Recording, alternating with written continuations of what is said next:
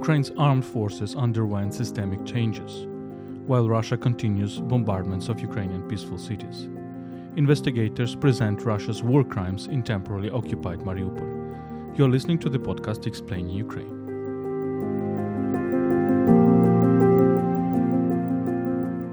Explaining Ukraine is a podcast by Ukraine World, an English language website about Ukraine. My name is Volodymyr Yermolenko. I am a Ukrainian philosopher, journalist, and chief editor of Ukraine World.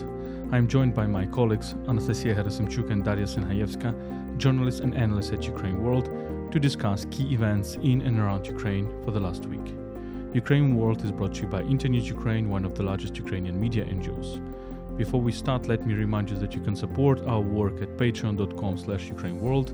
We provide exclusive content for our patrons. You can also support our volunteer trips to the front lines at PayPal, ukraine.resisting.gmail.com. You can find these links in the description of this episode.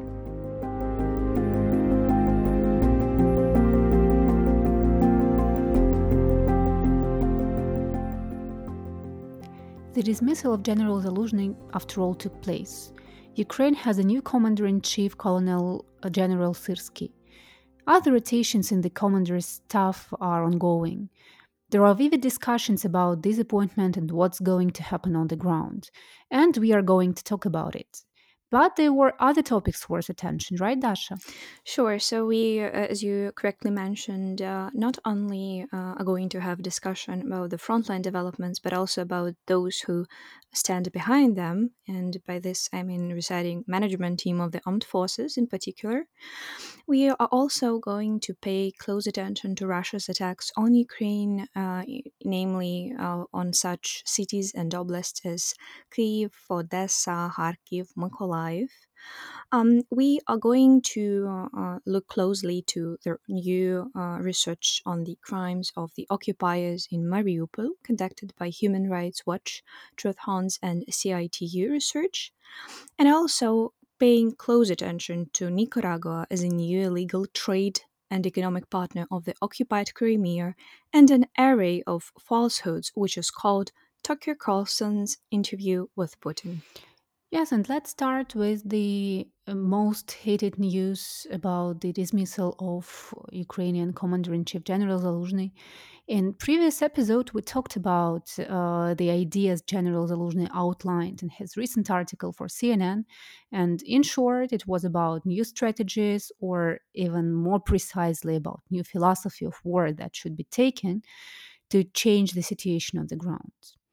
And let me remind you that there were three main components there, such as systemic use of technological solutions on the ground, uh, effective system of mobilization and training of uh, Ukrainian military, and of course, effective deployment of all the capabilities Ukrainian army has, and together with that, the effective management uh, of the armed forces.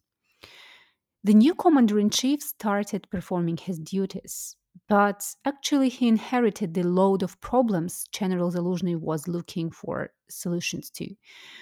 And if think carefully about these problems, they are caused by various factors and sometimes even external factors such as insufficiency of weapons and supplies delays, uh, the dependency of on uh, foreign assistance, assistance itself, and uh, or Russian ability to bypass sanctions. Uh, so the situation on, the ground, current difficult situation on the ground, is actually caused not only by the problems, let's say problems with Ukrainian strategy. Uh, it's dictated to a certain extent by some external and internal factors. Still, uh, these factors the dynamic character of this war actually creates this situation when the new solutions are needed and that is why the strategy needs to be changed um, if not constantly but according to these dynamic changes. So the question here is about um, whether uh, this let's say stalemate on the front lines caused by a personal approach is it about personality or it's about system and complexity of external and external factors? And would these tough changes help to solve these problems on the one hand, yes, a fresh look at the situation after two difficult and tense years uh, in, in his position uh, can can can be for better. I mean, this uh, shift of um, view, a fresh look, uh, is uh, the search for this fresh look at the situation is one of the version why uh, General Zaluzhny was fired by the President uh, Zelensky. Uh, and indeed, two years of difficult defense and um, defense operations and counteroffensive uh, are quite draining for every specialist. So um, this version has its rights uh, for uh, existence. And uh, we will also talk about other versions why the dismissal could take place. Um, so, when we talk about the new commander in chief, Syrsky isn't new in this system. He was the commander of the ground force of Ukraine armed forces, and he worked very closely together with Zaluzhny. He is uh, actually very famous for uh, taking part in defense uh, operation uh, in Kiev and region in the very beginning of the full-scale invasion, and he was also leading uh, Kharkiv counteroffensive operations. Uh, so. Um, the attitude to towards this figure is quite different, and you can find uh, supporters of Syrsky as well as critics of him. And it's quite natural. Uh, the same situation was about the about General Zaluzhny. Despite his wide support among Ukrainians, if we talk about military they, they were representatives of soldiers who were actually quite critical about General Zaluzhny, especially regarding his um, his counteroffensive operation in the south of Ukraine. So um, when we talk about these big figures, big military figures, uh, of course, it, it is uh, very easy to find what to admire in them and what to um, what not to like in them and we should judge by only by their professionalism. Uh, so um, the Western the Western allies of Ukraine actually um, accepted these changes and uh, claimed that it's a sovereign right of Ukraine to decide who is uh, who should be the commander in chief, and our partners are going to cooperate with Syrsky as well as they cooperated with Zaluzhny. However, Western media Western media exploded with various ambiguous headlines, uh, sometimes calling Syrsky as a butcher or uh, emphasizing that this change, uh, this change of commander took place at the most dangerous uh, stage of the developments on the front lines.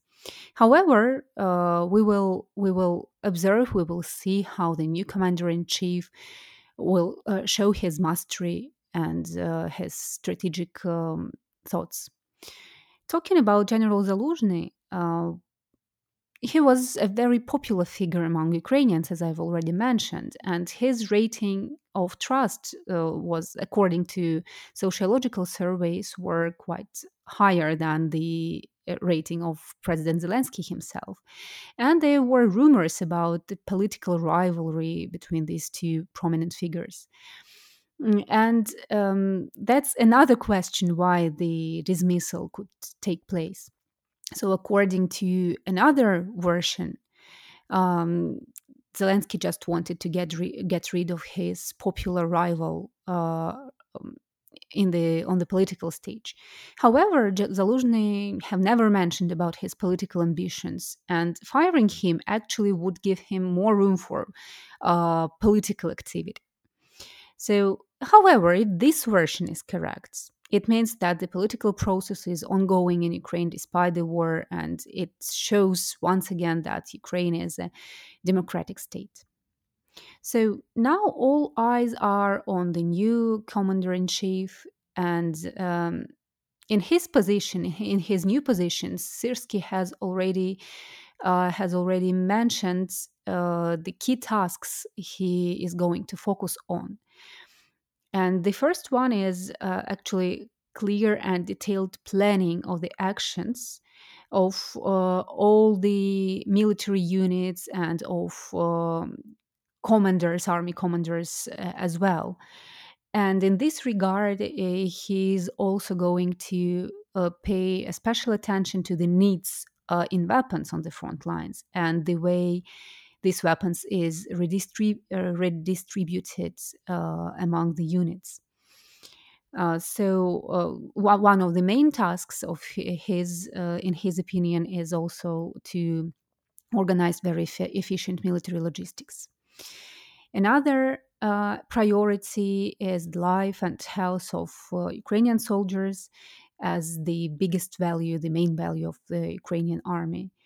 So uh, emphasized that um, the maintaining a balance between the performing the duties and rehabilitation and res- uh, restoration of units is uh, is extremely important, as well as the proper level and efficiency of training before uh, the, their start of combat missions.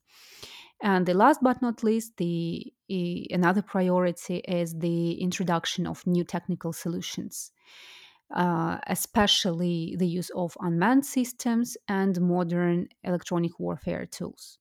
So we see that these ideas, these priorities overlap with what General Zaluzhny mentioned before. And it proves once again that no matter what uh, person is the head of the armed forces, still the problems are inherited. And the there is this uh, there is this uh, single united understanding of uh, what should be done uh, to change the situation on the ground. And talking about the situation on the ground, on the front lines, uh, it remains tense. And here we are gradually passing to the uh, events uh, on the front lines and the, in the Ukrainian cities. So Russian troops are attempting to attack along the whole front line, and Avdiivka remains the hottest spot there. Ukrainian military and military analysts talk about the risks of losing the town. Russian troops are trying to encircle the city, and now they are moving forward in the southern part of Avdiivka and they are trying to advance in the northern part of the town. So uh, the Russians' aim is to cut off Ukrainian forces at the near Avdiivka uh, coke plant and cut the Ukrainian land connection that leads to the town. So now the positional battles are taking place around the town as well. Uh, Ukrainian troops still managed to hold the defense. Eh, however, Russians are actively use tanks and artillery, and as I've mentioned, they, they are gradually moving forward. Um, the Russian another aim of Russians, like tactical aim here, is to reach the route uh, that is used by Ukrainian armed forces for supplying and if Russians cut these routes, um, Ukrainian armed forces will face logistical problems, and it will become even more difficult to uh, to keep to hold the defense. So, as as I've told, the danger of losing city is real. Uh, real. However, according to military experts, if it happens, it won't be a disaster for the outcome of war. So, uh, yes, Ukraine might lose a foothold, but it doesn't have a big strategic importance for the outcome outcome of the war. However, the war is ongoing not only on the front lines. Mm, Russia continues attacks on Ukrainian cities and it keeps fighting with Ukrainian civilians carrying out terrorist attacks from air.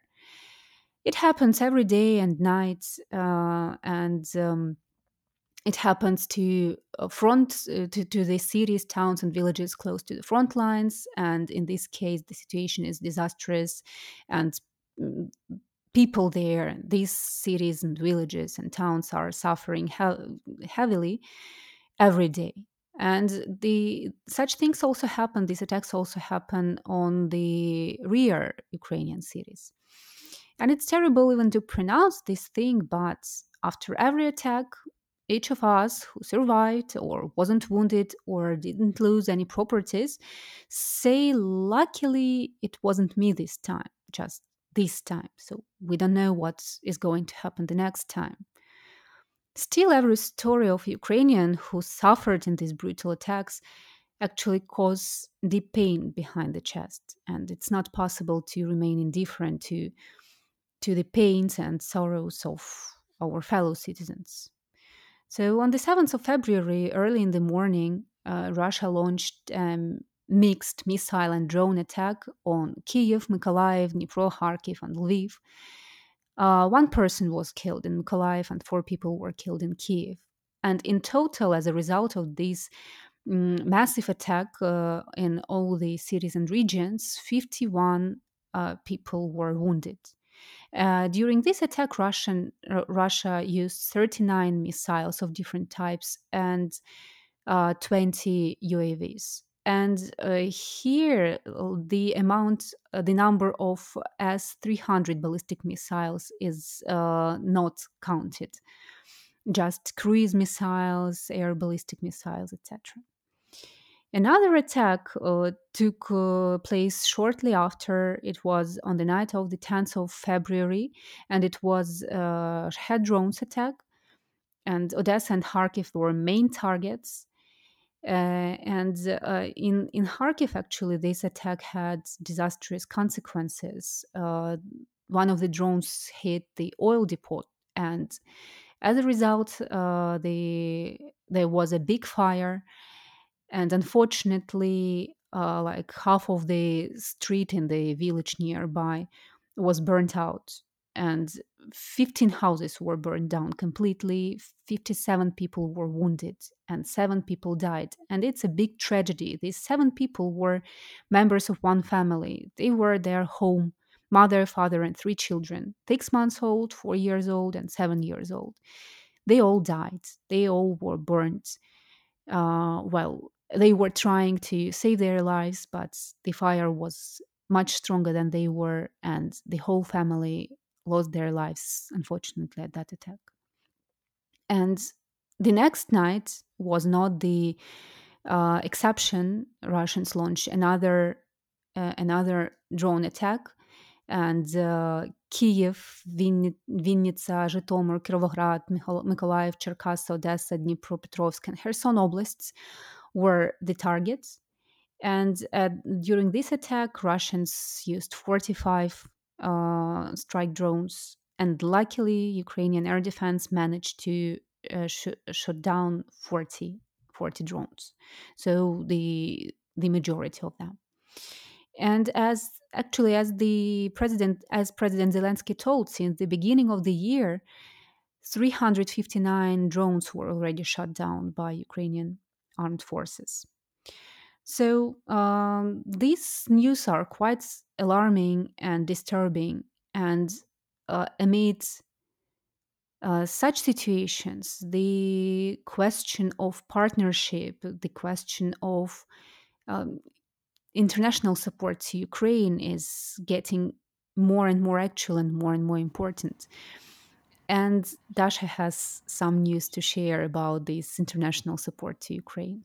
Yes, it's indeed hard to share some positive lights uh, in uh, amid the background of what you just said, but I'll try to keep up with the feelings as uh, so many Ukrainians do. Uh, so basically, uh, what I'm about to say is that we knew that EU High Representative for Foreign Affairs and Security Policy Josep Borrell arrived in Kiev on Tuesday, 6th of uh, February, for fourth time since the start of Russia's full-scale invasion.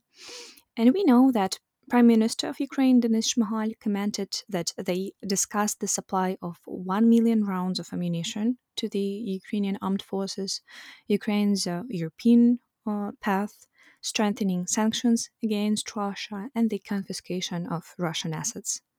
Moreover, uh, Borrell and Shmyhal discussed further joint steps in the field of uh, European integration.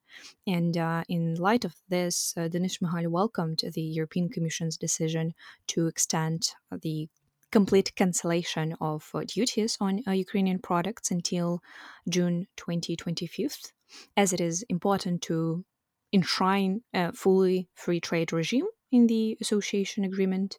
And this is one of the main areas of joint work this year in trade relations with the EU. So we know that European Union is about values, but uh, also one of its main building blocks uh, is uh, market market economy and um, trade as a prerequisite of uh, cooperation and consensus. And there was also raised the issue of uh, toughening sanctions against Russia, as well as the confiscation of its assets uh, due to its barbarous aggression against Ukraine. And as Shmyhal said, the time has come to create a legal mechanism that will allow us to uh, confiscate frozen Russian assets and to use them for the need of Ukraine. This all was happening amid the background of Ukraine starting talks with Romania in a bilateral uh, security agreement. And we know that um, the talks were launched as a part of G7 joint declaration of support for Ukraine. The same is true, for example, for Ukrainian Danish partnership. Um, the parties discussed the main elements of uh, future like structure of security and security commitments and agreed on a schedule for further negotiations. Although um, we don't know details of these agreements um, as for now, but it's important to highlight that uh, those talks and negotiations in sphere of uh, not only supporting Ukraine in times of war, but also providing a new security um, like architecture afterwards is important. And speaking of the side of light, we cannot help but mentioning the side of darkness. Um, Nicaragua is a new illegal trade and economic partner of occupied Crimea. Um, might somehow disturb our minds because uh, who will cooperate with terrorists?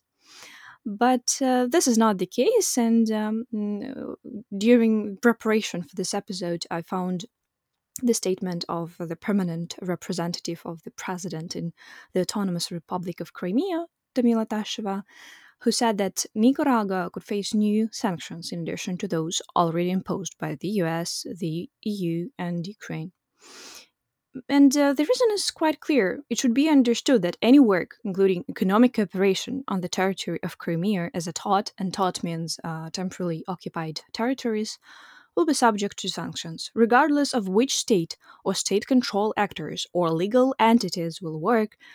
As uh, said, regardless of whether they are EU countries, North America, or countries of the global south, um, each should face uh, like just outcome of such um, illegal partnership and um, like uh, pr- provide of uh, help for those who uh, thinks that it's okay to occupy a sovereign state and uh, to break international law.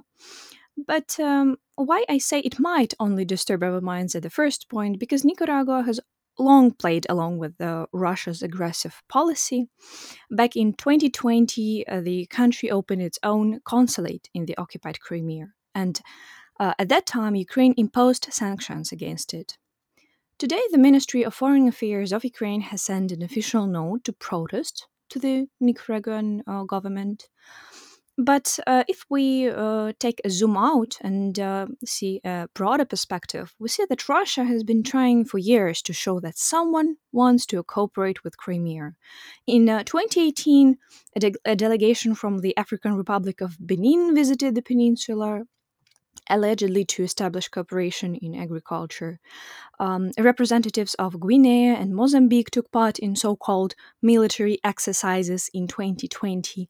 But uh, what about which military exercise can we talk if we see the this like um, mm, excess of evil and uh, uh, aggressive terrorist states waging its aggressive foreign policy and militarizing all instruments that it, that it has like starting from like marine security to um, to food security and to uh, rights to civil rights and uh, other instruments that are used in other means um, in democratic and adequate states. Um, so uh, the, the picture is that um, the main aim of these moves is to create an image that Crimea is not isolated. Um, although this was not the point, and uh, if we remember the occupational uh, like uh, leadership of uh, Yalta recently got into a scandal in Turkey. Uh, we, we, remember that Kremlin controlled officials went there to establish twinning relations with Istanbul's Beylikdüzü municipal uh, district and attended a local forum in Konya. But uh, we, rem- we remember how the story ends.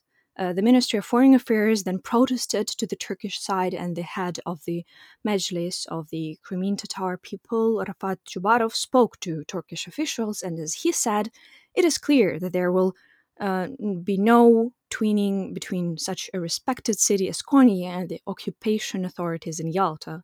So they understood everything and expressed public assurance that uh, no one would violate the forms of cooperation between Turkey and Ukraine, which do not recognize Russia's occupation and um, attempts to annex uh, Crimea. Full stop. From trying to establish partnership to trying to speak with the Western audience, from the point of view of political technologists, uh, the uh, newly broadly um, shared interview of uh, Tucker Carlson with uh, Putin, we can say that Putin could use this interview with Carlson, who has a big audience, to speak to the extremes like far right's pro Russian audience. But it was not the point. And I knew that, um, and I know that Nastya devoted a lot of her time for debunking Russian propaganda. So without further delay, let's dive deep in the specifics. The interview uh, of uh, Tucker Carlson American so called journalist with Russian President Putin should have become a big information event, and there were so many expectations about it, especially among Russians and those Westerners who um, support Russia or who support far right views or populistic views. So many believe that um, with the help of this, thanks to this interview, um, Putin should convey some important political signals to the West, uh, or at least to those uh, representatives of Western political establishments who see the end of the war in negotiations with Kremlin.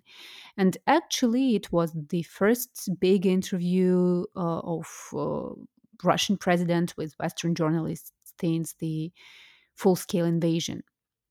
So um, the expectations were really high, but quite expectedly, it turned out to be just several hours of blatant lies, very similar to delirium poured out of Putin's mouth.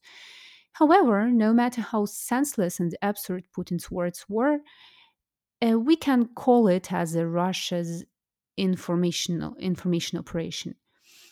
And uh, analyzing what was said, uh, how it was said, we can conclude that actually the main audience, the main Putin's audience, was actually Russian audience. So he aimed his uh, his attempts to tell something just to uh, his audience uh, to show that he actually isn't isolated, that Russia isn't isolated, and so-called, uh, according to Russian view, right, correct uh, Western journalists still come to Russia and talk to their leader.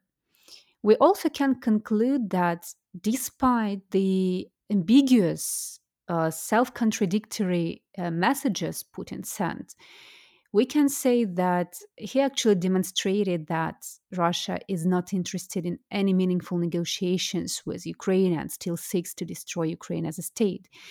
And uh, why I'm emphasizing this negotiations part, because uh, in the world there are still these actors uh, these forces who see the end of the war in the negotiations process between russia and ukraine and those forces who actually emphasize or uh, insist on certain kind of compromises and negotiations between the sides.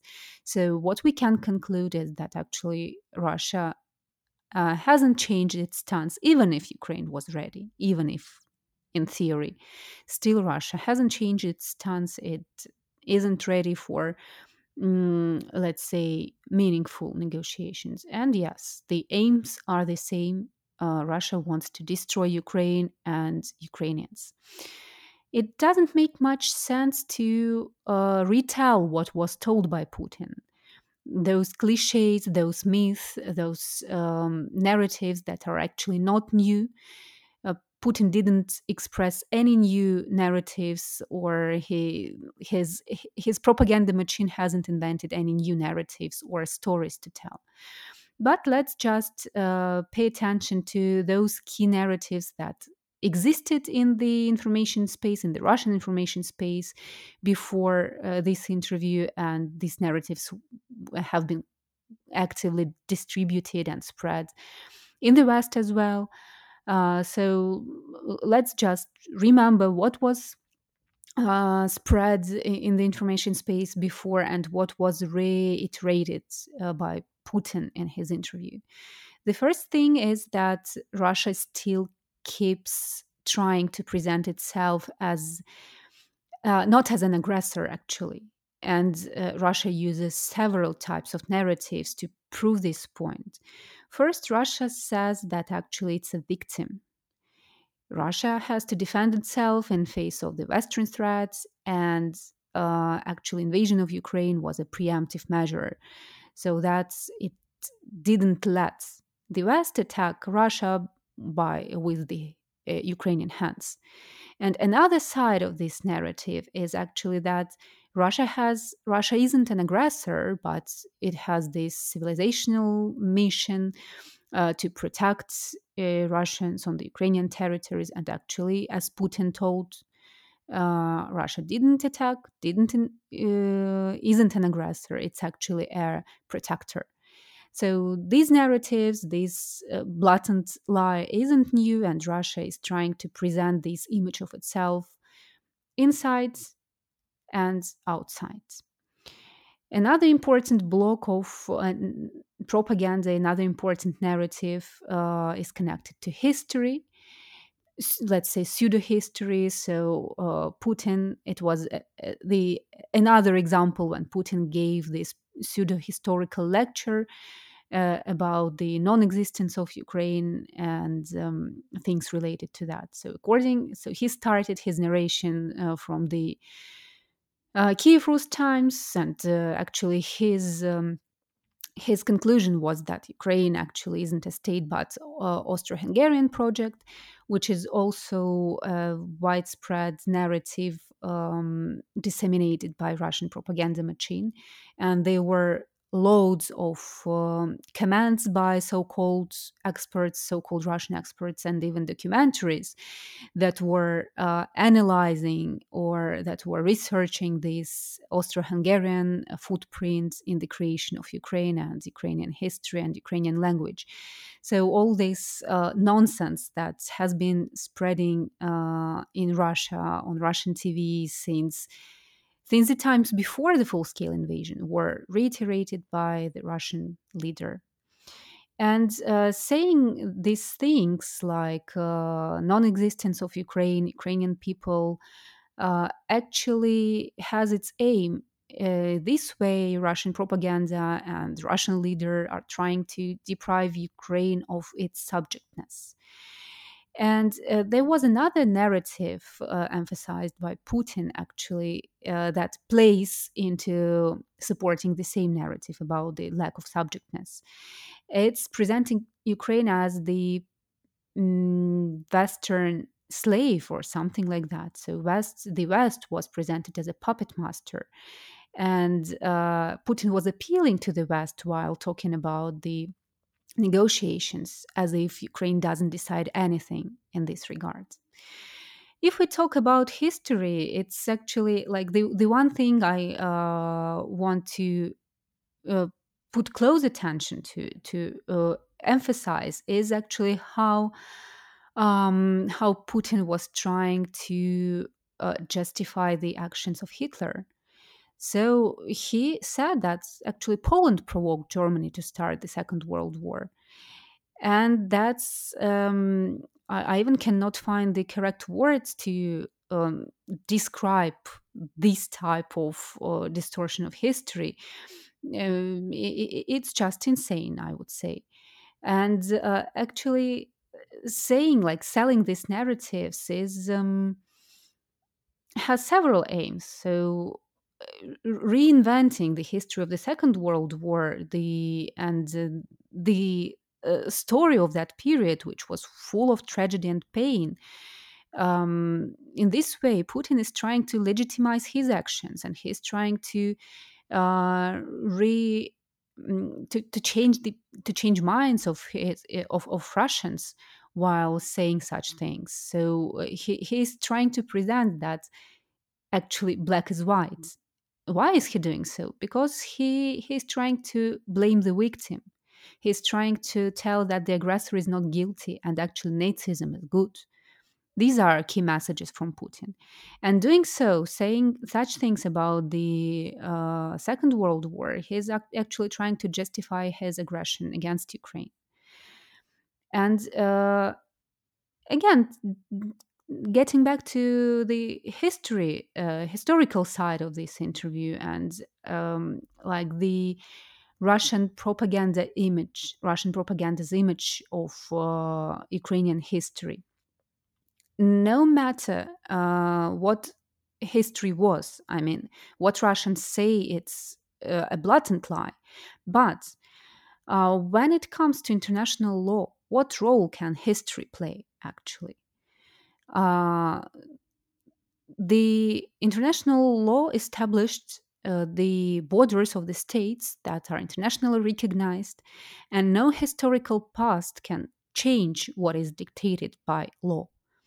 And even attempt to rewrite the history or distort history to deny existence of ukraine doesn't have any meaning doesn't have any effects on the ground. It cannot change the current reality which is fixed by international law so these are all only mind games and the ways to persuade russian population um, in the necessity to destroy ukraine and uh, another narrative I'd like to pay attention to is actually, um, I would call it geopolitical delirium by Putin.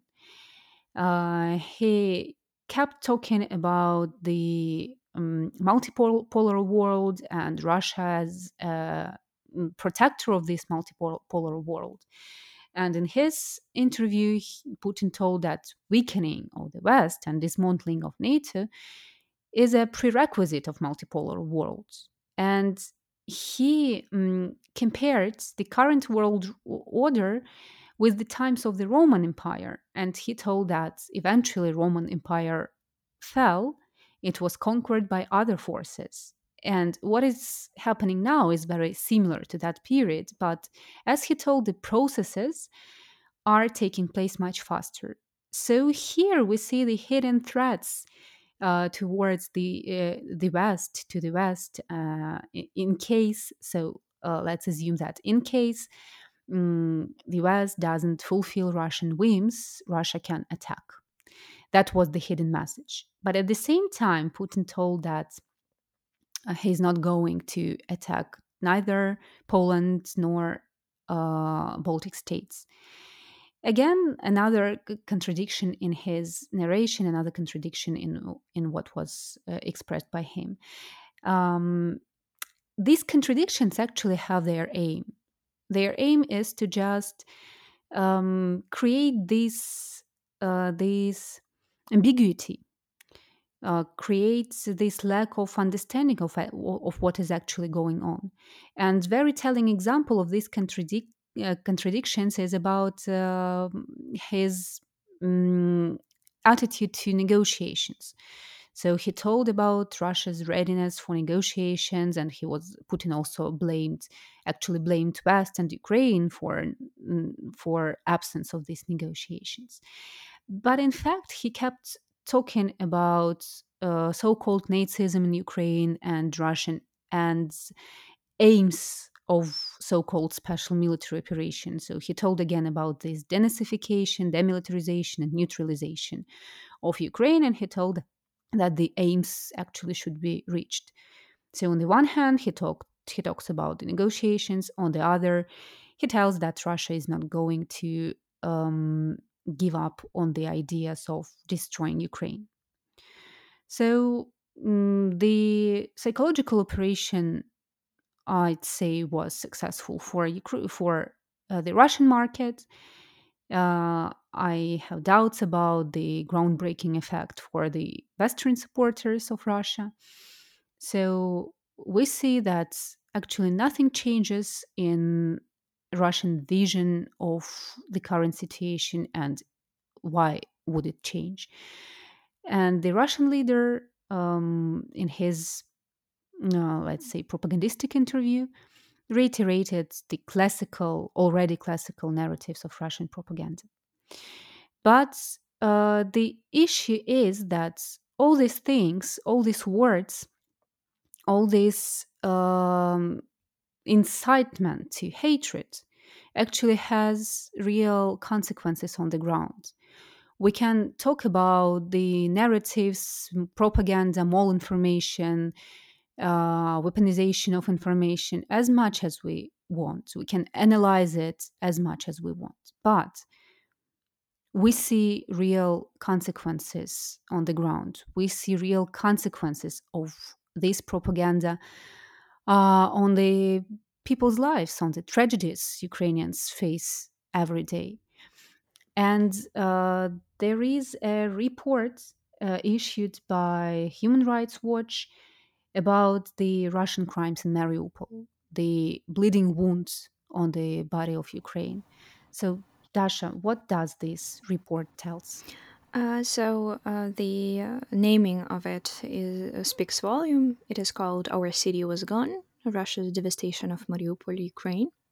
And uh, this report is based on nearly two years of research conducted by Human Rights Watch and Truth Hounds, uh, a leading Ukrainian human rights organizations.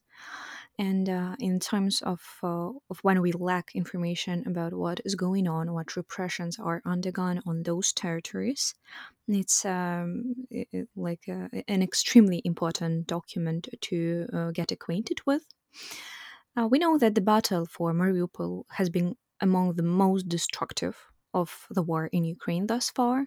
It left behind an uh, unrecognizable wasteland of destroyed apartment buildings, uh, shells of cars and buses, um, looted shops, and uh, unknown numbers buried beneath the rubble. And uh, um, the, the, most uh, terrible thing is um, the lost lives of uh, Mariupol citizens. For months, there was no functioning electricity, water, gas, or basic services such as hospitals. By mid 2022, only an estimated fifth of the original population remained living under Russian occupation. Between March 2022 and February 2023, more than 10,000 people were buried in Mariupol. At least 8 thousand are likely to have died from war related causes such as um, direct attacks or lack of medical care or uh, supply of water. By mid May 2022, 93% of the 477 multi story apartment buildings in the central part of the city had been damaged. All 19 hospitals campuses citywide were damaged, and 86 of the uh, 89 educational facilities that were identified across the city were also damaged. And uh, this um, report and the story of Mariupol, who withstand uh, and uh, keeps uh, hoping for uh, coming back of armed forces of Ukraine, which uh, which we know uh, will will be like Budanov said uh, in his latest interview, uh, might be happening uh, around the springish time of 2024. And it hurts. It hits the heart actually because I know some people living there of my like university colleagues or uh, students uh, of uh, National University of Kyiv Mohyla Academy with whom I uh, shared my bachelor degree. So basically, uh, this story is very personal, and uh, reading this this piece that describes in a nutshell what is going on and how much um, of life of people were lost there is is really devastating and. Um, as I have already mentioned, it hits the heart, and uh, the report also pays attention to those who should be held accountable for all this. These individuals are, and potentially other commanders of the 17 units identified in Mariupol, should be investigated and appropriately prosecuted for their alleged role in serious violations committed during the uh, Russian forces' assault the concrete international efforts toward justice and accountability are crucial to demonstrate that unlawful attacks carry consequences. to deter further atrocities and to reinforce the principle that accountability for grave crimes cannot be eluded because of frank opposition. Um, I know that these conclusions are understandable, they are well published, but uh, I guess it's important to reiterate it uh, once again, and uh, we should remember of those who stayed there for um, temporary uh, mm, and uh, to reiterate it because we are the voice of those who can't speak now for repressions, for lost lives, and many other reasons that um, go ahead with, with this um, another crime of Russian occupiers. That's all for now, and thank you for staying with us.